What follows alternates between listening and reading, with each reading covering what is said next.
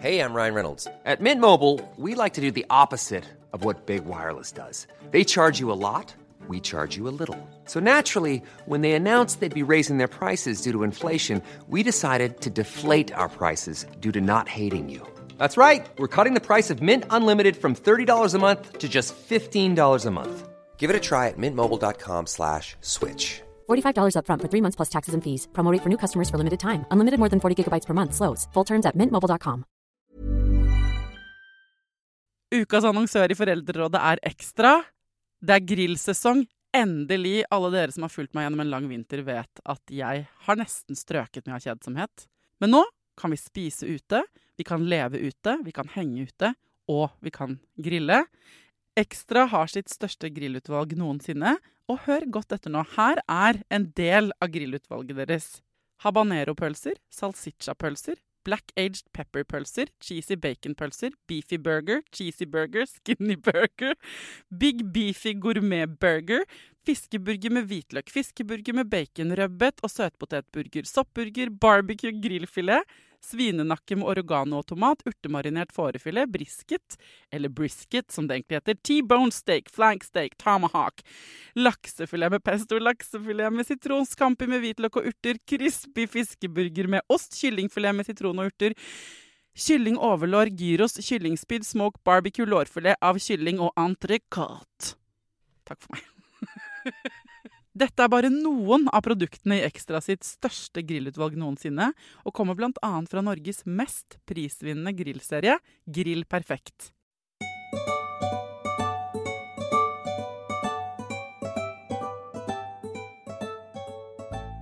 Er, er det grei lyd på meg? Nei, du har jo den der babyskriket. oh. Det er flere som har sagt at Katja har den deiligste radiostemmen de har hørt Mm, av oss tre. Så det er veldig Der kan provoserende. dere se horer. Men jeg syns vi skal ha litt mer respekt for denne dagen, faktisk. Ok, er dere klare? Ja. Hjertelig velkommen til en ny fredagsspesialepisode her i Foreldrerådet. Denne uka med mine søstre, en såkalt søsterepisode. Hei. Hei, heia, Shalabing-bong. Eh, som Nanna pleier å si.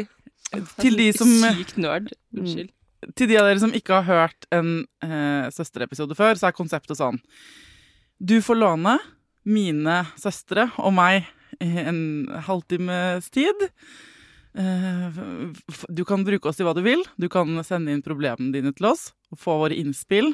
Du kan få høre på oss skvaldre om våre egne problemer. Noen ganger så kan det være deilig å høre at folk har issues, eh, akkurat sånn som deg sjæl. Du kan eh, få bekreftelse på at livet suger noen ganger, og at vi må holde på med det likevel.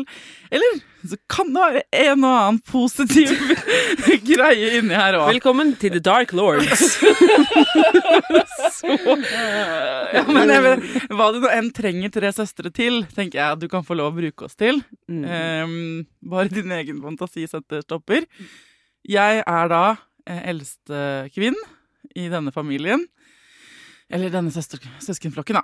Hei, mamma. Mamma er bitte litt eldre. Ja. Mm. Eh, jeg har ingen annen kompetanse enn livets egen, og så lager jeg podkast. eh, eh, Nanna, du er dritten i midten. Stemmer. Og blomsten i flokken. Det stemmer. Ja. Nanna har eh, Hun har privat praktis, praksis som sexolog. Hun er en ekte sexolog du kan nå bestille time hos hvis du har lyst til det. Det syns jeg du skal, eh, hvis du lurer på det. Vi må kjøre litt reklame for din private Ja. praksis. Ja, samtidig, Nanna. Det er skikkelig koselig. Det hyggeligste mennesket man kan snakke med om eh, hva som helst. Jeg, vet Altså. hva, jeg tror jeg er ganske hyggelig Ja, som sexologisk rådgiver, faktisk. jeg tro. Jeg Akkurat jeg- som sexologisk rådgiver er du hyggelig, så er Ja. ikke alltid hyggelig på alle andre ting. Nei, men det trenger du ikke å forholde deg til Ikke når du som, kommer eh, til som klient. Ikke sant? Og så har vi yngstemann i Hurven. Mm. Katja, tobarnsmor, gift og psykiatrisk sykepleier. Mm. Det stemmer. Masse kompetanse der. Altså. Det er jo ikke først og fremst som eksperter vi svarer på folks henvendelser. Det er først og fremst ikke som eksperter. Ja. Det må vi understreke. Som medmennesker. Mm. Og så pleier vi å starte disse episodene med å ta en runde på privaten eh, med oss sjæl. Eh, hvordan eh, går det med dere? Mm. Det går bra Det går ganske bra, bortsett fra at jeg hadde Hvis jeg tar utgangspunkt i dagen i dag, så har jeg grått sammen med barna i dag morges. Du har det. Mm. Fordi jeg Men jeg Ikke fordi jeg var lei meg, men fordi jeg hadde Jeg orket ikke Jeg sto opp med de to barna halv seks. Jeg har to barn, en på e, tre år og en på ett år. Og eh, begge to ville at jeg skulle bære begge to hele tiden. Og begge to ville gråte hele tiden.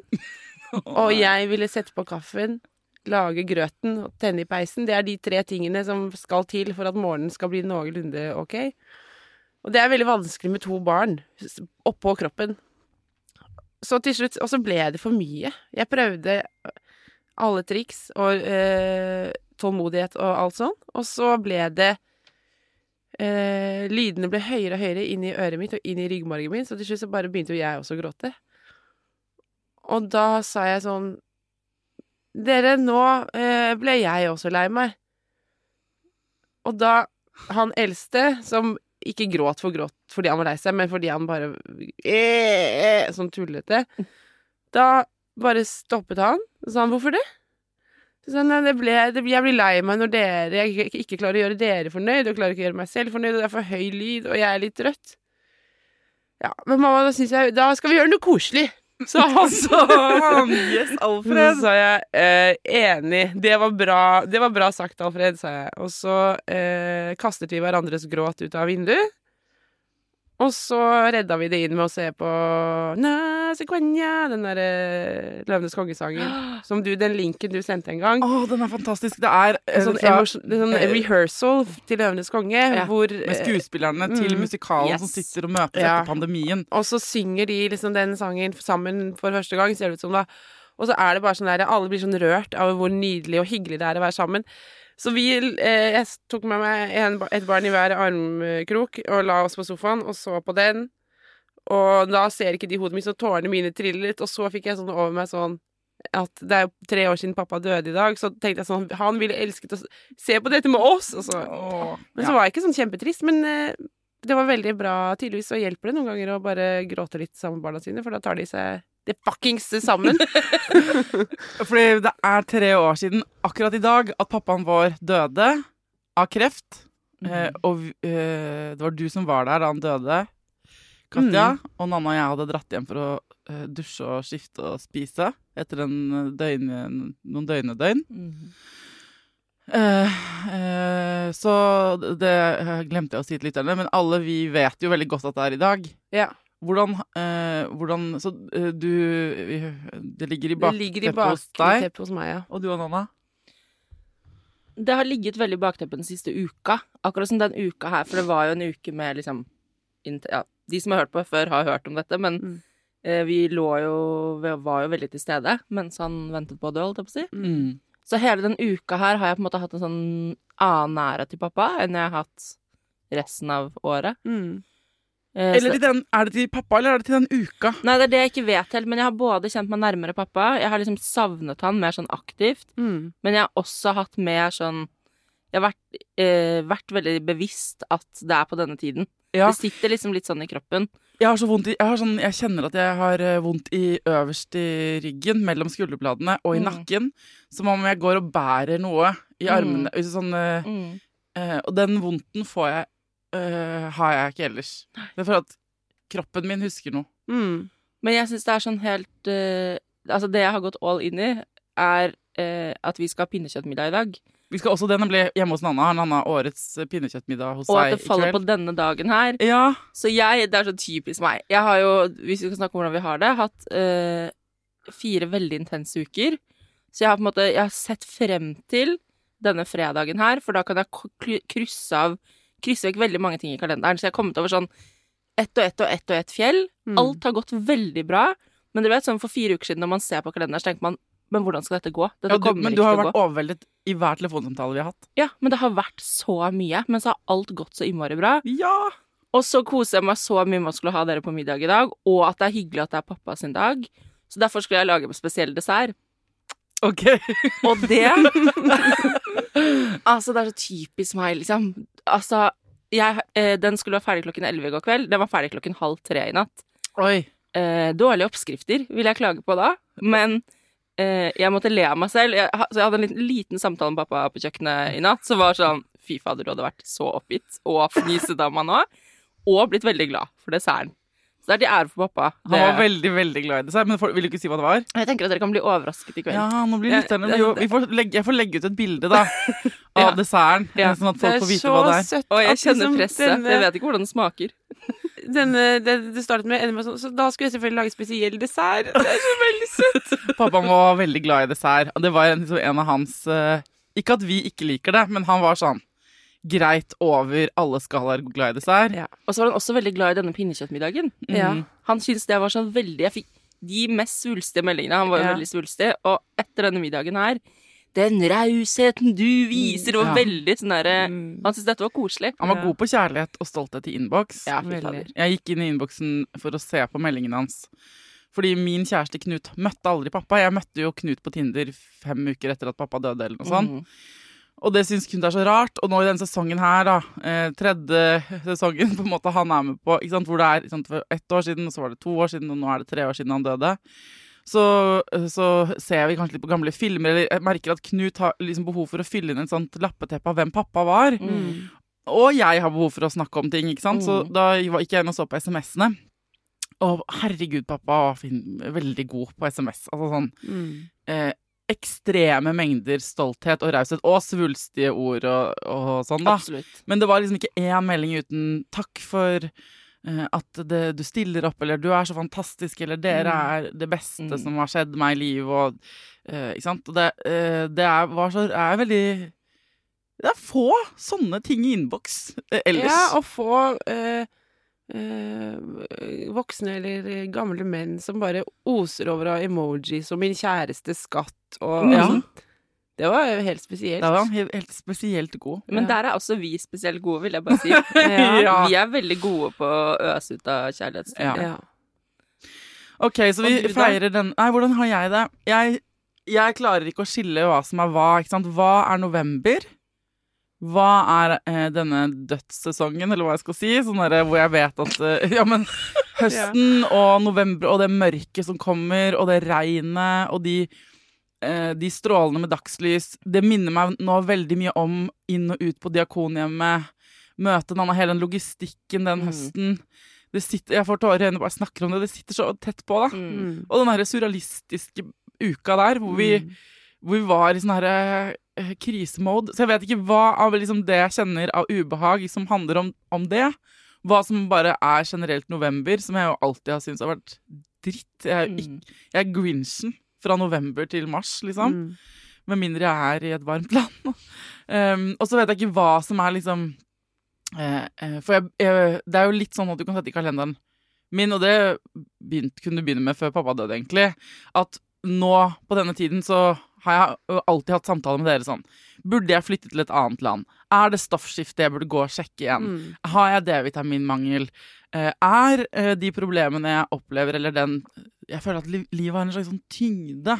Ja, for du pleier også å ha Men hva faen er det vi driver med? Hvorfor bor vi her? Ja. Hvorfor Theas PR-kampanje for at For vi at alle skal flytte til utlandet, begynner Jeg har jo hvert år en PR-kampanje for min familie og mine nærmeste, og ekser og deres kjærester, alle, Mm. om at vi alle burde flytte til et varmere land. Og den kan både være motiverende og litt sinna. Eller sånn. Den kan både Ja, men jeg sånn blir sur. Hvorfor liker du å bo her? Det skjønner ikke jeg! Sånn kan det være. Jeg kjørte det med venninnene mine, vi var på sånn helgetur med venninnene mine, og da endte den diskusjonen med at sånn Men vi liker Norge også i november! Jeg prøver å få alle til å flytte. Men eh, altså, jeg vet ikke hva som er hva, men jeg kjenner på en tunghet og et stress og et tankekjør. Um, en veldig fin ting oppi alt det er at jeg har Og det er for at jeg jinxer å si det, men jeg har en veldig god periode med Tidemann. Etter dette året her hvor vi har flyttet inn sammen med Knut og barna, og har, sant, det har vært eh, litt sånn herre Herregud, går det egentlig bra med oss? Og sånn. Nå nærmer det seg et år, og, og Tidemann er Han blir tolv år nå neste uke, og eh, jeg har jeg har, liksom, jeg, jeg har hatt det bra med han hele tiden, det er ikke det, men jeg har følt på en liksom distanse, eller det har vært uvant og sånn. Men så han og jeg, uh, vi har hatt skikkelig sånn Jeg føler at jeg er liksom tilbake til hvordan Eller vi har opp, gjenopprettet en slags kontakt, eller bare kanskje at vi har kommet inn i systemet og bo Mm. sammen med mange andre. At vi nå får liksom bra space for oss selv. Ja, Han er så så skjønn og rar og fin, og den derre det båndet til han Det gir meg så mye glede for tiden, selv om det ikke er så lett å være nesten tolv. Nei, og det er så Det er mye greier, men det er skikkelig fint. Og så syns jeg Menneskeknut og jeg er flinke til å eh, stå i strabasene. Jeg syns det, selv om jeg Mm. syns det er strabaser. Flere strabaser enn jeg skulle tro, før folk Folk reklamerer så mye for det der å få kjæreste, og jeg har, siden jeg møtte han og ble sammen med han, egentlig lurt på hvorfor folk gjør det. Eller det er jo veldig fint å være sammen med noen, men det er jo like mange problemer som det er gleder. Nesten. ja. Eh, Får jeg anerkjenne nikk her fra folk med kjærester, eller? Ja. Um, ja. Så jeg vet ikke. Langt svar på jeg vet ikke terningkast tre, Men- Yes. men, men sammensatt. Ja. Har vi fått inn noen eh, ting fra andres uh, greier? Absolutt. Jeg vil starte med eh, Det har kommet inn masse greier. Og ehm, jeg begynner rett på en ting jeg vet Katja kan si noe om. Det er flere som ventilerer om barn som har vært syke hele høsten. Mm. Eh, folk skriver Jeg blir gæren av fjerde uken med virus. Nå har jeg ikke vært på jobb i mer enn to dager sammenhengende siden liksom måneder Ja. tilbake. Og det kommer, de, disse meldingene kommer i mange varianter. Kan vi få litt anerkjennelse for alle som er hjemme med syke barn, eller er syke selv? Ja, herregud. Jeg føler at jeg blir sånn derre sånn gospel-dame. Preach! Altså fordi det er um, Fy fader, det er så kjipt. Og det som er det kjipeste med det, syns jeg, og stakkars alle dere der ute som har altså, Jeg har også hatt syke barn, eh, føler jeg kontinuerlig denne Du har hatt en helt sinnssyk høst! Helt Dere har ikke vært friske i det ja, hele tatt. Nei. Og den ene blir syk, og så blir den andre og tredje og fjerde. Så, sånn går det da i loop. Og det eh, er så utrolig slitsomt. Og så glemmer jeg er sånn som glemmer, heldigvis, litt. Når jeg står midt oppi det, så glemmer jeg litt hvordan uke, forrige uke var. Mm. Og liksom uka før der. Så jeg blir, blir veldig sånn sneversynt, og det tror jeg er en blessing, fordi da får jeg ikke liksom oppsummert hvor vanskelig det totalt sett har vært, egentlig. Men eh, det man jo merker, er at man jo savner så innmari en vanlig hverdag. Mm. Hvor man ikke trenger å ta noen andre forbehold enn at man skal gjøre det man skal gjøre i hverdagen. Kom, og gå på jobb. Og man føler, for man, det man ender med å føle, som jeg kan gi all anerkjennelse til alle det der ute på samtidig som jeg gir det til meg selv, at man ikke får til noe annet enn det som foregår innenfor husets fire vegger. Man får ikke til å gjøre det man skulle gjort på jobb. Man får ikke til å møte de vennene man har lyst til å møte. Barna dine er sure og slitne Barna dine er sure og slitne. Du må eh, Alt bare sklir ut, fordi du skal Og den viktigste oppgaven i livet som eh, forelder er jo å passe på barna sine, selvfølgelig, når de er syke, men man har jo også lyst til å kunne få til ting på andre fronter, så man blir helt gæren av det. Og jeg tror alle, alle jeg har snakket med, står i det samme. Vi får bare ha en sånn felles konsensus om at det viktigste er at man passer på eh, barna sine og seg selv så godt det lar seg gjøre, og så får alt annet seile eh, denne høsten. Mm. Fordi koronabarna tåler jo ikke en dritt hva gjelder virus. Eh, Ja, og dere har jo vært eh, innlagt på sykehuset til og med. til og med med Lasse. Yngstemann på ett år. han, han, har blir så astma. veldig syk når han får virus, så viser det seg at han har barneastma. Så det var jo en runde på, på isolat på Ullevål eh, barneavdeling fordi det var virus, så vi kunne ikke gå ut av rommet. Og, Og dere har jo sånn hver gang det, eh, han er syk spesielt, så er det tilbake med litt sånn nattamming og pupp, og han har egentlig hatt sånn bra Ja. sovesystem, Ja. men nå har dere jo hatt ikke sant, sånn at det, det bare, Jeg bruker det som bilde på alle de som har sendt inn melding på dette her, er fordi eh, barn i utgangspunktet har jo ofte litt sånn skjørt søvnmønster, og man Mm. vet jo at når de da blir syke, så må man snu på det, for man må jo opp midt på natten, og de Ja. må kanskje få sove i samme seng, eller man må liksom eh, eh, Og eh, man gir litt ved dørene på de tingene. Plutselig Lasse som har sovet uh, uh, i sin egen seng alene siden han var liksom tre måneder, eller hva. Uh, plutselig måtte jeg samsove etter sykehuset. Med pupp. Med pupp. Han fikk plutselig så var det fri bar på pupp og samsoving hele natten. På en baby på Eller barn på halvannet år. Og tilbake til null søvn, og den opplevelsen man skal ha når liksom barnet er to måneder. Ja. Følte jeg. Og, og, og dagtid på isolaten. Men dere har hatt runder, og så har du vært syk, og så jobber du på uh, sykehus, og Mm. så Altså, det er jo liksom Sykdom, sykdom, sykdom! Ja. uh, Og det, eh, innboksen min har rent over med det, Mm. og jeg, jeg har hatt så mange samtaler med folk som bare Eh, eh, og forkjølelse altså har, Jeg har hatt flere syke barn hjemme, jeg òg. Og ikke minst de sykeste av dem alle, 43 år gamle menn som blir forkjølet. Mm. Det er jo ingenting som er vanskeligere enn å deale med enn det. Og jeg er eksepsjonelt lite raus når det kommer til Ja. eh, sånne ting. Så jeg har måttet forklare Knut. Jeg han er sykepleier.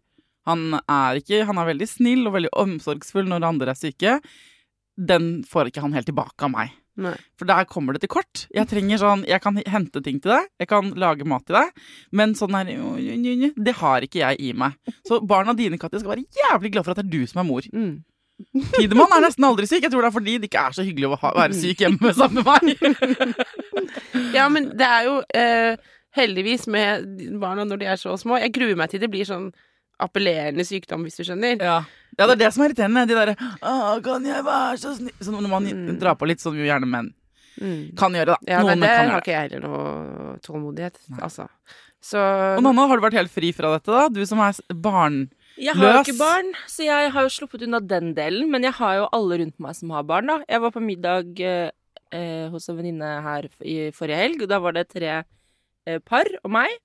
Og de har alle barn som er veldig syke eh, på høsten, sånn som alle andre barn er. Og vi, jeg tror vi hadde tre runder med at vi snakket om sykdom, som på begynnelsen av kvelden der. mm. Eh, hvor de liksom kom tilbake til det hele tiden. Og så sa hun ene venninnen min, som er trebarnsmor, så sa hun sånn Men vi er jo endelig uten barn. Ja. Kan vi være så snill å snakke Ja. om noe annet Mm. enn sykdom? Fordi det er det kjedeligste jeg vet å snakke om, og nå er vi ute! Ja. Så hun, var så hun hadde så behov for å gjøre noe annet. Og så skjønner jeg at man har behov for å på en måte snakke om det. Og, Ventilere ja, men det. enig med trebarnsmoren der. ja, hun fordi, bare 'Jeg vil ha vin, jeg vil ha liksom snacks, og jeg vil Ja. snakke om andre ting. Ja. Mm. Ikke barneting'. ja, og det, Så det er kanskje et aktivt tips man kan gjøre. Hvis man kan få en liten sånn fritid, Ja. friminutt.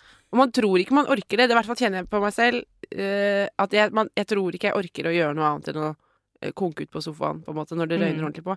Men så det Hvis man får til eh, å gjøre noe hyggelig etter barna har lagt seg, eller når som helst man får det til, da, så får man så mye igjen av det. Man blir kanskje fysisk sliten på en annen måte, men Du får et annet input da. ah, man Men det jeg, det er derfor jeg syns at øh, når det blir for mye sånn snerk på leverposteien, hvis dere skjønner Altså når livet blir Ja, men når livet blir sånn skorpete Ja, og snørrete og Ikke flere bilder. så er det enten å dra ut og ta på seg leppestift og tørrsjampo, liksom, og Mm. gå ut og finne på noe annet. Og hvis man ikke orker det, se på noe som gjenspeiler det sånn. For eksempel The Kardashians, yeah. Love is Blind, yeah. eller helt andre veien. Gå rett i krigsdokumentar Mm. og en sånn dark side-stoff, men bare du må rømme inn i en annen virkelighet for å få puste. Yeah. Det er det det kan føles som av og til for meg. At, og det trenger ikke å være syke barn, det kan være bare generelt novembermørke over Mm. tilværelsen. Mm. Og, og alle som tenker sånn Ja, men november er koselig. Ja, det er koselig med peis og stearinlys, og når ting er i de stundene der, da er det Mm. koselig. Så det er viktig å skaffe seg de stundene. Ja.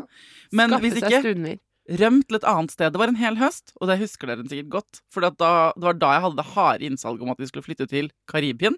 Yeah. Men det fins en serie som heter et eller annet sånn House Hunters in the Caribbean, som er helt fantastisk, som man kan finne på nett. Mm. Så jeg husker ikke hvilken kanal. Det er et amerikansk eh, program hvor par nettopp ser seg lei av novembermørket eller andre regntider, og så drar de til Car The Caribbeans, og så ser de, det er reality-serie, etter husprosjekter de kan, og drømmer og, og We want this with a mango tree in our backyard. Og så, Mm. ikke sant? Og så lever de det. Og det var eh, Det hjalp meg gjennom en hel november. Og hvis du trenger en, eh, en realitetsflukt, så eh, finn den serien. Og så tenker jeg at vi som står ved siden av, på siden og ikke har syke barn Nå har jeg jo ikke hatt så mye ekstra tid til å steppe inn og hjelpe til der hvor jeg kan, men da går det an å gjøre andre ting. Sånn sende heiameldinger, sende en morgenlevering, gjøre noe for de foreldrene som sitter støkk med de syke barna. Legge ut masse bilder på Instagram av at du drikker champagne uten barn. Ikke gjør det. Eh, Men, eller kanskje inviter til det rommet hvor Mm. Hei, vil, trenger, vil du komme hit og ta et glass vin i kveld? Mm. Helt lavterskel, trenger ikke å pynte deg engang, men da kan du få en annen følelse. Mm. Det kan vi bistå med, da. Ja. Bra tips. Bra tips. Det er en som lurer på noe annet. Mm. Eh, eller det, vi kan ta dette først. Eh, det er, hvis vi skal holde oss litt på temaet. Det er en som skriver Sykdomsangst med nyfødt og barnehageettåring. Hvordan Ja. kan jeg slippe tak i den? Altså, hun har sykdomsangst, og så har hun kombinasjonen eh, ettåring i barnehage og en nyfødt baby. Og så får hun sikkert eh, rådet fra jordmor på barsel eh, om at man skal prøve å beskytte nyfødte fra barnehagebarn. Det sier de Ja. jo veldig ofte. Det går jo ikke. Jeg husker det veldig godt Det husker jeg veldig godt med Lasse òg, det sa de. Så er jeg sånn, men det, jeg har jo en toåring hjemme, så det, hvordan skal jeg gjøre det? Nei. Prøv å vaske hender og særlig. Men um, Ja, og så tenker jeg at Hvis man har sykdomsangst Man er jo nettopp redde for denne, hele denne raljeringen som vi kommer nå. ikke sant? Ja. At man skal være At barnet ditt skal være snørrete og sy sykt hele tiden. Du er redd for å havne på Ullevål, Ullevål Ullevål eller ja. en annet sykehus, ikke sant? Fordi det Men skjer det, noe. det, ikke sant, det er jo ehm, Helseangst eller sykdomsangst, det er som all mulig annen angst. Det er ubehagelig å ha, og det er ikke noe særlig. Og det er ofte eh, mer irrasjonelt enn rasjonelt, hvis Mm. jeg skal være litt sånn streng, da. Um, og de nyfødte små, de skal jo selvfølgelig beskyttes fra alskens greier, men samtidig så er de veldig robuste, og de tåler en støyt. Og man kan ikke eh, Man kan ikke holde eh, storebror eller storesøster borte fra minstemann. Altså, det blir, det blir umulig. Um, så der må man på en måte eh, hvile i at eh, et nyfødt eh, barn har, eh, er mer robust enn man tror. Og hvis det skulle være at eh, det blir ordentlig sykt, så har vi et eh, veldig bra helsevesen som kan passe Du på er det. veldig fornuftig nå. Det er Ja, veldig bra. Kan men- du skru av mobillyden din, for at Å, er den driver og plinger Ja. og plinger? Men Men det er jo kjempe Det er jo må være Men gå på tå hev og være stressa ja, for det i er jo tillegg til å ha en, være nybakt mamma og ha Altså, det høres utrolig slitsomt ut. Jeg beklager fornuften. Jeg gikk rett i fornuft. Nei, det er bra. Først og fremst forferdelig stakkars deg som har det sånn.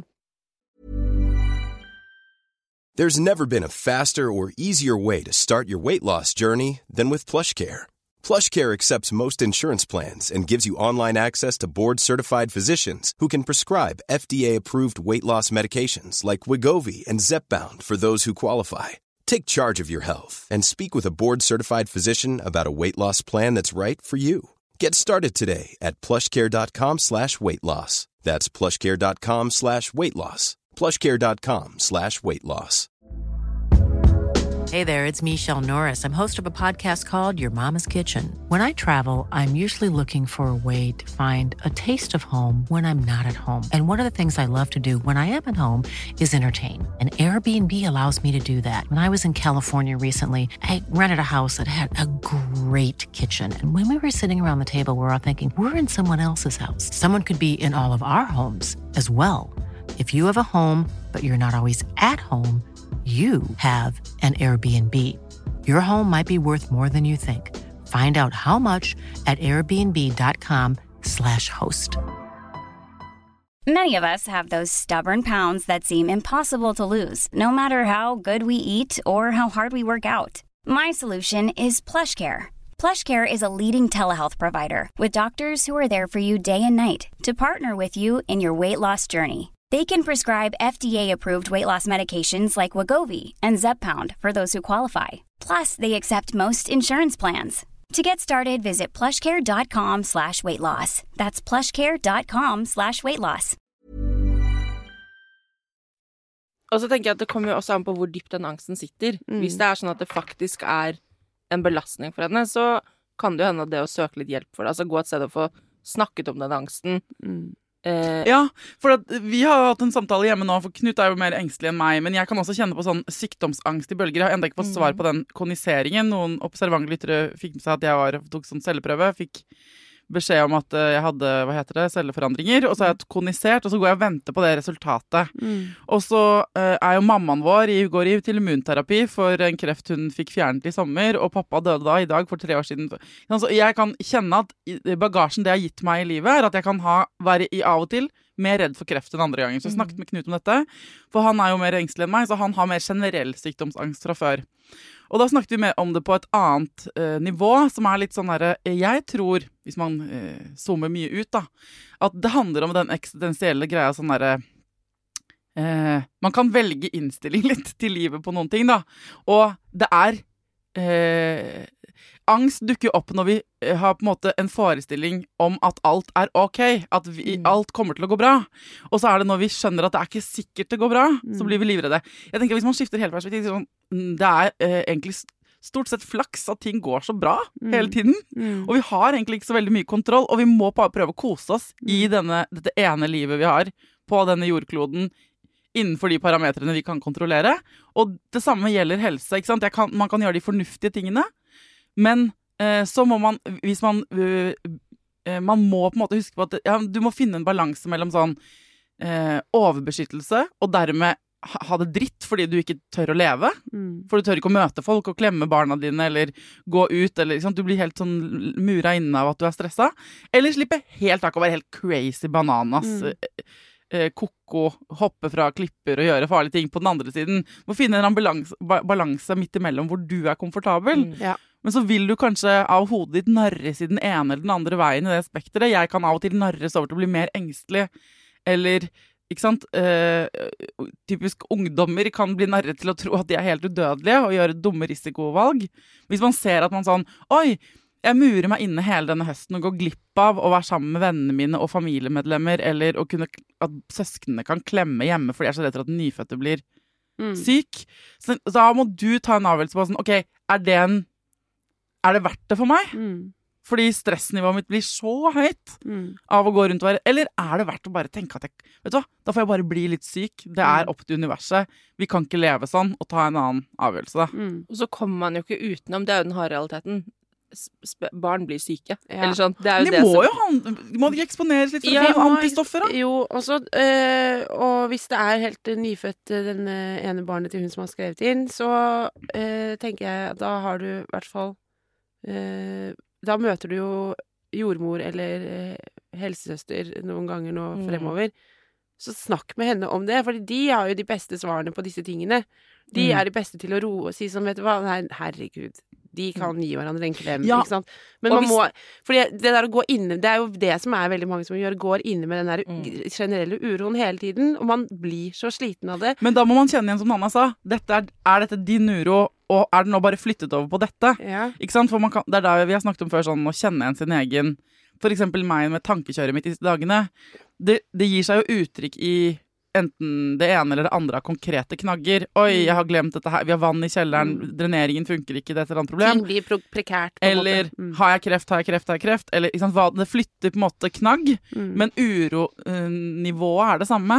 Da er det angst. Da må jeg inn og gjøre noen andre ting enn å Mm. rasjonalisere. Da må jeg liksom bade i varmt vann, snakke med dere, jeg må gråte litt. Eller snakke med psykologen. Altså, det går også an å jeg bare, Når man har født et barn, og hvis, man, hvis det er en, et høyt angstnivå her, så kan det jo også være at det er noe mer. Jeg trodde du sa til meg. Jeg skal Ja. også snakke med ja, psykologen. Nei, min, til deg òg, men Nei, men jeg bare Absolutt. Eh, for det, vi vet jo ikke hvor høy angstnivå hun har.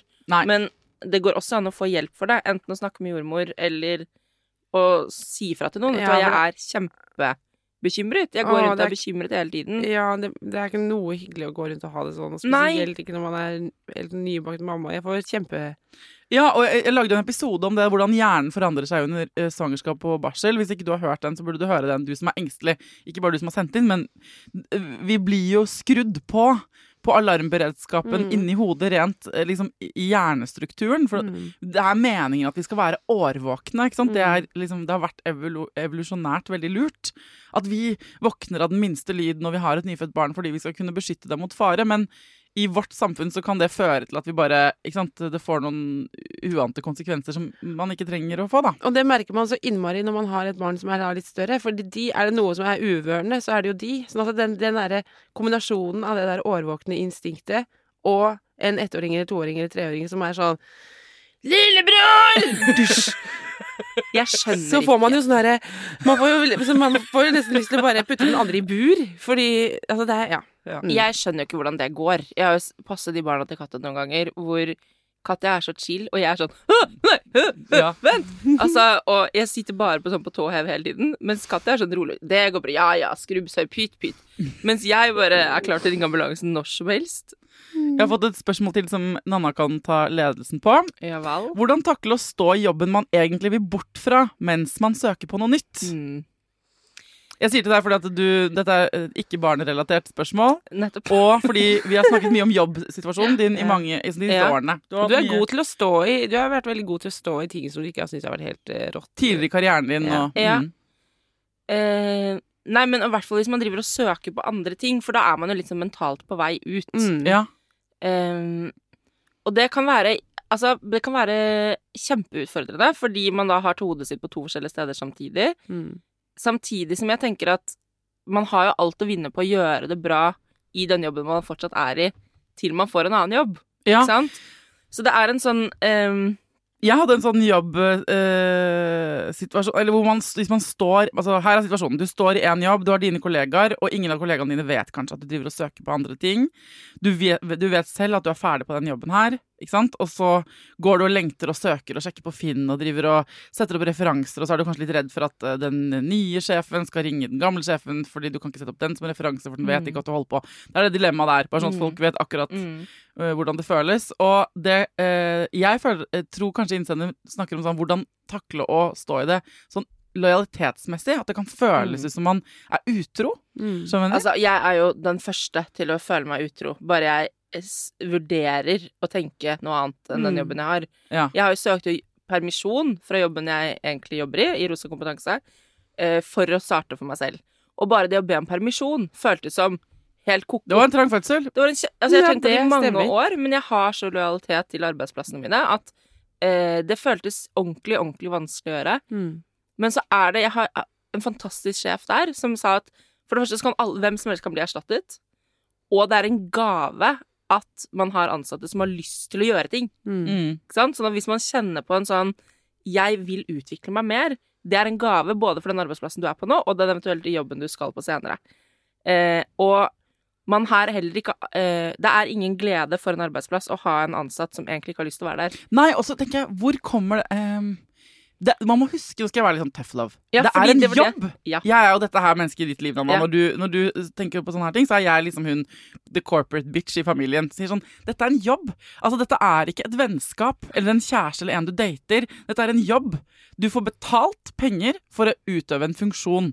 Og at du er empatisk og kollegial i den funksjonen, kjempebra. Men det er fortsatt en transaksjon. Mm. Så jeg tror man Det der å føle for mye på ting, Mm. det er det ingen som tjener på. Verken arbeidsgiver eller du. Og den som tjener minst på det, er du. Mm. Hvis noen tjener på det, så er det arbeidsgiver, Mm. som i utgangspunktet bare Da skulle gitt deg mer penger da, for å Mm. tjene mer på deg på det. Sånn at jeg tenker at her er det litt sånn herre øh, å riste i det sånn OK, jeg skjønner at det er emosjonelt frustrerende å drive og, og ha én fot i hver leir, men det er en profesjonell eh, etappe som, eh, hvor det er helt ryddig, og det er helt, hvis du syns det er vanskelig å føle at du lyver, så kan man si til arbeidsgiveren man er hos Jeg ser etter nye muligheter fordi jeg ønsker meg dette og dette og dette. Mm. Dere må gjerne tilby meg noen av de tingene her hos dere. Mm. Eh, fordi jeg føler at jeg trenger å utvikle meg, jeg trenger flere, fle- fleksibilitet eller lønn eller hva det er du trenger.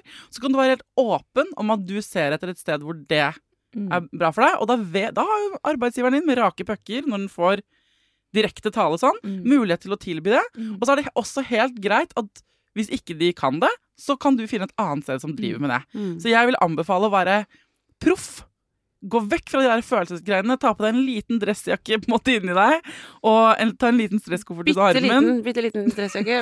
Ja, men Se for deg at ditt indre jeg da Ja. kler på seg sånn- litt sånn proffe miner, og så er du blidstreng. Ja, det vil si, se folk rett i øya, smiler, eh, og trenger ikke å liksom gå i det der emosjonelle landet. Nei, og det er ingen Du får ingen pokal, du får ingen gevinst. Det er ikke lenger heller sånn at man får en gullklokke, tror jeg, hvis du blir værende i en jobb du ikke vil være i over lengre tid. Og så er det også bare for å anerkjenne, hvis det er det som er veldig greia, det derre med å være på en måte ferdig med en jobb, ville videre, og så måtte jobbe tre måneder til, eller hva det nå er det Mm. ender med at du skal gjøre. Det kan være en prøvelse å ha det samme Absolutt. engasjementet, hvor man bare Da er man Men sånn er det. Man er, men det har jeg gjort så mange ganger, hvor jeg er sånn ja, ja, det er ikke så farlig med det. Altså, man blir jo litt sånn, og Ja. så må man jo gjøre oppgavene sine, selvfølgelig, men det er lov å kjenne på at man er ferdig før man er ferdig, altså. Ja. Og så er det Ja, det er veldig lov. Mm. Og tenker jeg det er det derre Hva heter den derre challengen som har vært på TikTok, som alle snakker om for tiden, som er sånn derre Noen Eh, husker det? Som er sånn Som handler om at en sånn, du skal bare, bare gjøre jobben din. Mm. Og det er en sånn ta tilbake Hva er stillingsbeskrivelsen din? Eh, det å fakt... Det, Oi, jeg, det er gøy! ikke sant? At du egentlig bare skal gjøre det arbeidsgiver betaler deg for. Ikke noe mer. Det Eh, skjedde en revolusjon hos meg, apropos det tre år siden pappa døde. Eh, da pappa døde, og jeg var tilbake på jobb, så hadde jeg først sånn fire måneder med hukommelsestap. Så jeg kom til meg selv sånn i medio mars der, akkurat når korona kom, i India. og så eh, Da var du på ferie i India. Jeg var på Mm. ferie i India, andre uka i India så fant jeg liksom ut at å ja, her var jeg. Da var jeg plutselig tilbake. Mm. Eh, men så ble jobb bare jobb. Mm. Fordi livet fikk et annet perspektiv. Så jeg hadde gått fra å være så innmari all in i Mm. jobb og i emosjonelt. Men så ble jobben bare jobben, og så var det mye viktigere for meg alt det andre. Det jeg trengte, var å være i skogen, sove i hengekøye, være sammen med onkel, som er en hund. Eh, det var helt andre ting som liksom sto i Mm. fokus. Og det var et så deilig skifte, som jeg Mm. måtte ta med tilbake på jobb og si sånn Men dette er bare en jobb, dere. Ja, og jeg tenker at det er en, opp, en oppfordring til alle. Altså, det mener jeg om du står i den situasjonen og skal bytte jobb eller ikke. Eh, hva er det som er jobben din? Mm. Akkurat hva er det som er jobben din, og hva er det som ikke er jobben din? Mm. Mm. Og fordi det sklir over så fort, og uh, spesielt hvis man er barn eller er kvinne, og alt det der eh, emotional labor, og nå er det opp mot Mm. jul, og alt det der. Hva er det som faktisk, svart på hvitt, står i stillingsbeskrivelsen din, og hva er det som ikke gjør det? Og så betyr ikke at ikke du skal gjøre mer enn det som står i beskrivelsen, men du skal vite når du gjør det. Mm. Du skal vite at nå går jeg ut og kjøper inn ekstra lunsj og ordner, nå tar jeg en ekstra samtale med henne ved kaffemaskinen, for jeg ser at hun er urolig. Står det som en del av stillingsbeskrivelsen din at du skal ta lederansvar og uh, små, og, sant, å være en positiv uh, kraft og samtalepartner for de andre kollegaene på jobb? Eller er det noe du velger i Mm. tillegg, Mm. og som da kan velges vekk? Er det skal, burde eller vil? Ikke sant? Og får du lønn for det? Ja. Mm. Ja. Bra, bravo, dere. Uh, vi rekker et, eh, et til. Det har kommet inn innmari mye sånne juleproblemer og julerelaterte ting, så jeg tenker at vi lager oss en julespesial. Mm. Men eh, for dagens episode så er det en som har spurt, og dette er ikke bare den eneste. Jeg, eh, du har allerede svart en, vet jeg, i din private innboks, Katja. ja. Det er en som lurer på kan du be Katja snakke om overgangen til to barn og den sorgen, men når det ble bedre? ja, og Ja, det kan jeg snakke om. Ehm, Sorgen hun nevner her, er noe vi har laget en episode om i Foreldrerådet, som er en kjærlighetssorg man kan føle når man går fra å få ha ett barn, og så får man ett barn til, og så får man ikke nok tid med førstemann mm. fordi man nå holder på med den lille babyen. Ja. Eh, og det har jeg laget en innmari fin episode Ja, om. det var så veldig bra at du lagde episode om det, by request. Eh, Fordi det kom som et sjokk for meg, i hvert fall. Og det vet jeg har gjort for, for flere. Eh, Det er kjempevanskelig. Den sorgen er eh, reell, på en måte. Det er som en slags kjærlighetssorg i starten der. Og da er man også så stuck, da, med den nyfødte, og man har så lyst til å leke med det andre barnet, eller være nær det andre barnet. Um, Men nå gikk det bedre for deg? Nei, det, når gikk det bedre for meg? Jeg må prøve å tenke. Det var altså eh, Det gikk bedre for meg Alfred var jo akkurat blank, på, to år blank, på en måte, når, når Lasse kom. Ehm, og så det gikk bedre for meg med en gang Alfred Altså, det høres lenge ut, men når Alfred var eh, fem måneder eldre da hadde han mye mer språk, og kunne, jeg kunne snakke med han. Da begynte jeg å kunne fortelle eventyr til han mens jeg ammet, for eksempel. Så jeg kunne på en måte være sammen med han, samtidig som jeg var sammen med den andre. Så da, da fant vi ut et sånt system hvor jeg kunne gjøre begge deler samtidig, og da følte jeg meg nær Alfred igjen, og da slapp det Da husker jeg at jeg fikk sånn herre At det slapp på en måte taket. Og så eh, ehm, Men er det også fordi du blir vant til det? Ja, ikke sant. Hva er hva? Det vet jeg ikke helt. Jeg tror man på en måte må gjennom den der vonde, trange fødselen det er, som, den sorgen, da. Eh, og man må gi seg selv anerkjennelse for at det er kjipt og trist, og så må eh, partneren din helst også gi deg det. Mm. Um, og så må man sørge over det, og så finner man et nytt system. Og hvor lang tid det tar For meg tok det ganske lang tid, da, sikkert fem måneder, før jeg følte at det liksom løsna litt. Men, uh, Men jeg husker også at du sa sånn At jeg var hjemme hos deg, og så sa du til kjæresten din at uh, nå trenger jeg liksom tid med han eldste. Jeg Ja. trenger at jeg må ha Jeg må kunne gjøre noe hyggelig med han. Nå, Ja. må, nå må jeg bare Vi må planlegge det, liksom. Ja. Sånn at du fikk bruke tid Ja. sammen med han. Ikke sant? At det, man bare legger Sånn, nå må du holde den minste, for nå skal vi også Mm. og, Men man kan jo også slite seg ut på det. Det husker jeg at jeg Mm. gjorde for hver ledig stund jeg hadde. Så lekte jeg med Alfred. Og man Mm. blir jo sliten av det. Men, men ehm, det Først anerkjenne at det er trist, men tristere for deg enn for barnet. Det er viktig. Mm. Fordi eh, Alfred hadde det jo kjempegøy med pappaen sin. Det var jeg som satt og gråt når de var ute og lekte, liksom. Mm.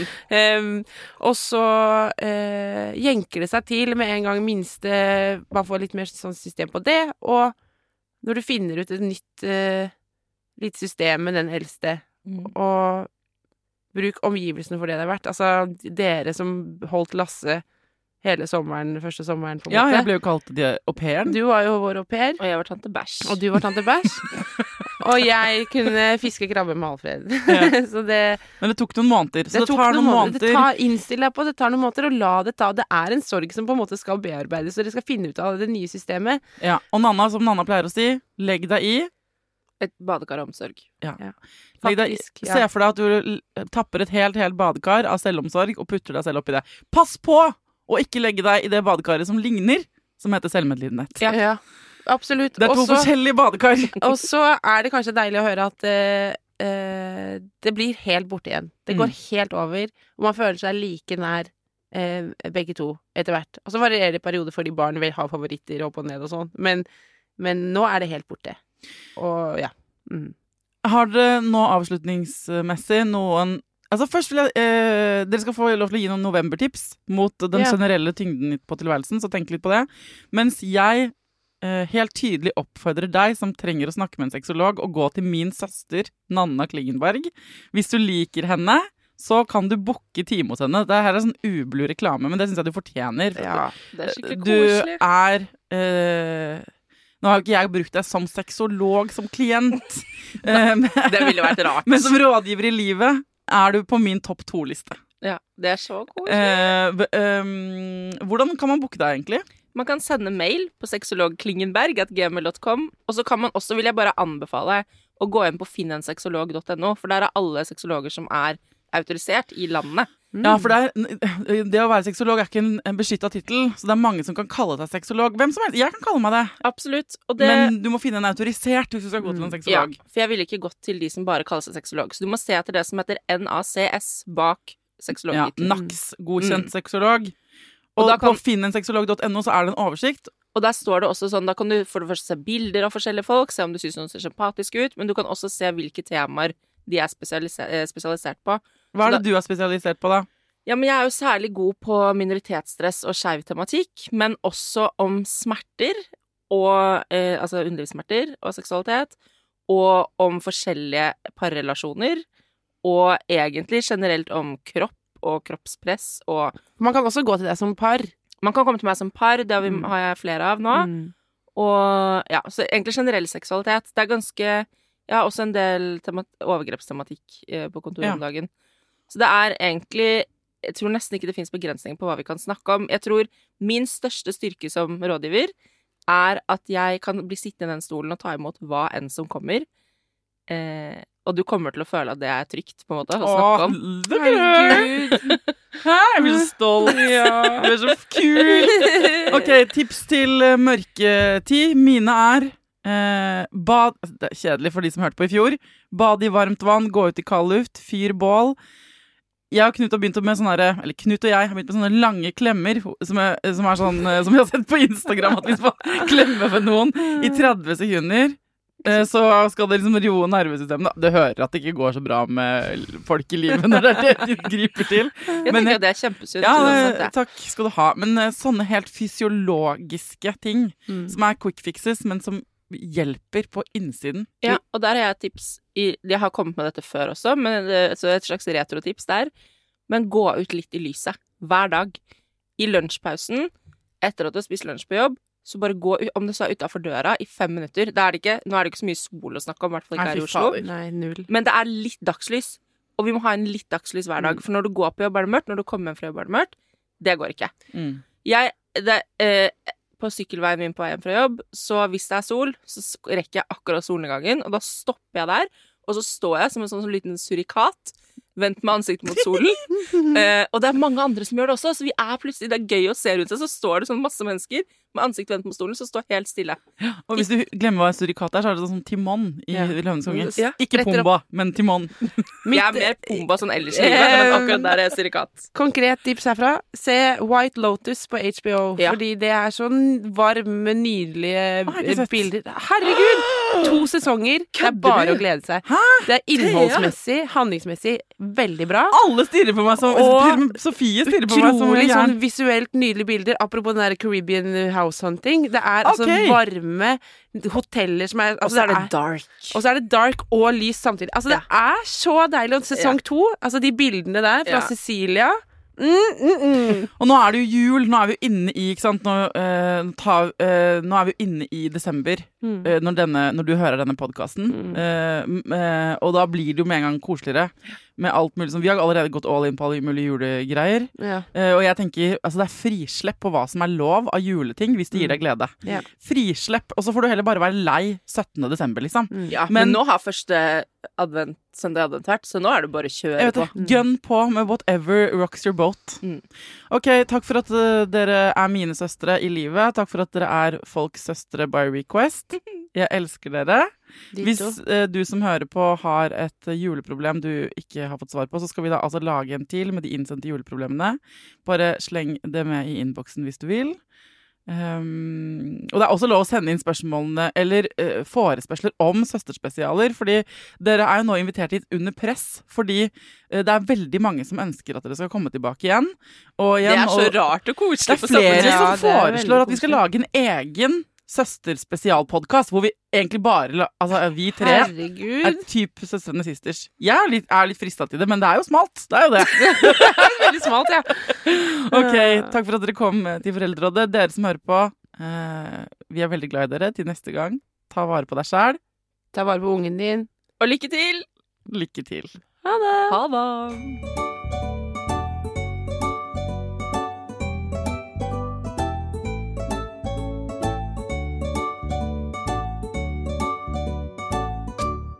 Produsert av Klinge.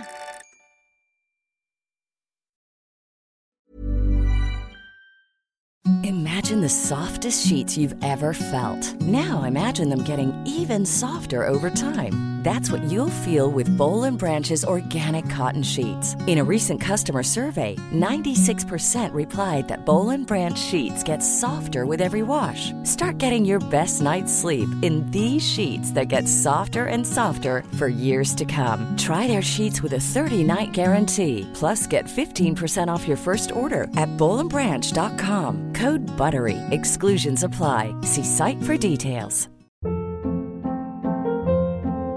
Hold up. What was that? Boring. No flavor. That was as bad as those leftovers you ate all week. Kiki Palmer here, and it's time to say hello to something fresh and guilt-free. Hello Fresh. Jazz up dinner with pecan-crusted chicken or garlic butter shrimp scampi. Now that's music to my mouth. Hello Fresh. Let's get this dinner party started. Discover all the delicious possibilities at hellofresh.com. Hey, it's Paige DeSorbo from Giggly Squad. High quality fashion without the price tag. Say hello to Quince.